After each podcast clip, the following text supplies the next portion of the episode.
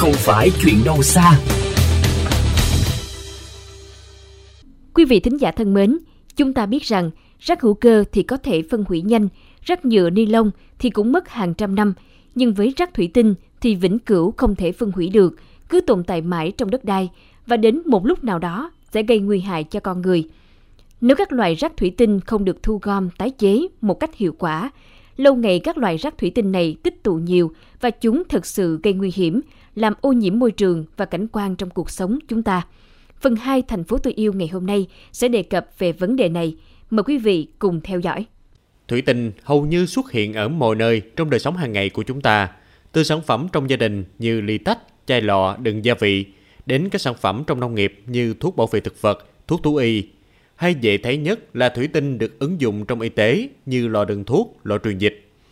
Những năm gần đây, lượng rác thủy tinh thải ra môi trường ngày càng nhiều.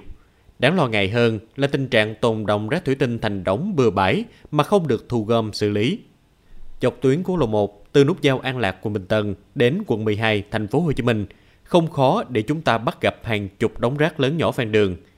Trong mớ hỗn động ấy có cả rác thủy tinh, những mảnh phở sắc nhọn từ chai lọ, bóng đèn, kính công trình.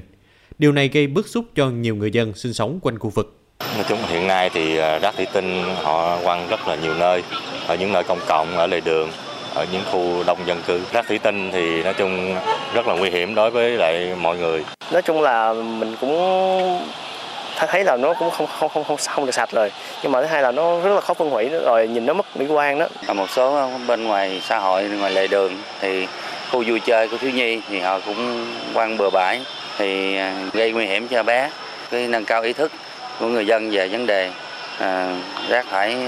về thủy tinh các vật dụng đã qua sử dụng dễ vỡ đều trở thành rác thủy tinh đây là loại rác thải rắn nguy hại không thể phân hủy trong điều kiện môi trường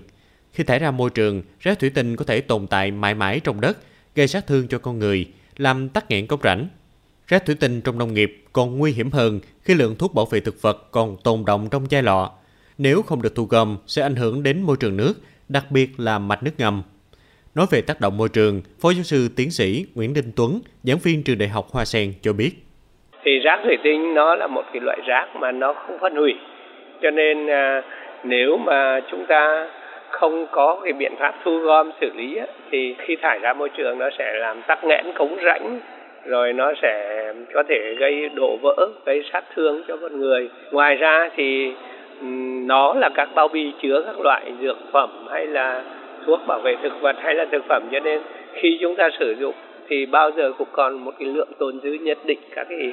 loại vật chất đó bên trong cho nên rác thủy tinh còn kèm theo là chứa các cái chất thải có thể gây ô nhiễm cho môi trường nữa. Trước những hiểm họa mà rác thủy tinh có thể mang lại, tiến sĩ Trần Thái Hà, giảng viên khoa công nghệ sinh học Đại học Mở Thành phố Hồ Chí Minh cho rằng việc phân loại riêng thủy tinh với các loại rác khác như nhựa giấy là một cách tuyệt vời để hỗ trợ cho việc tái chế và xử lý tiếp sau đó. Tái chế lại các chai thủy tinh đã qua sử dụng là một cách hữu hiệu để bảo vệ hành tinh của chúng ta. Tôi nghĩ rằng là chúng ta nên có một cái ý thức cao trong cái việc mà chúng ta phải phân loại chất thải rắn và đặc biệt là chất thải à, thủy tinh.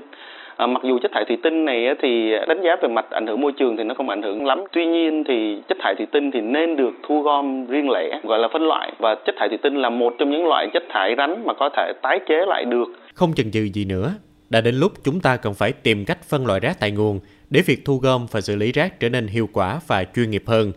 Từ đó rác thủy tinh sẽ dễ dàng được phân loại, tái sử dụng, phục vụ cho đời sống hàng ngày của chúng ta.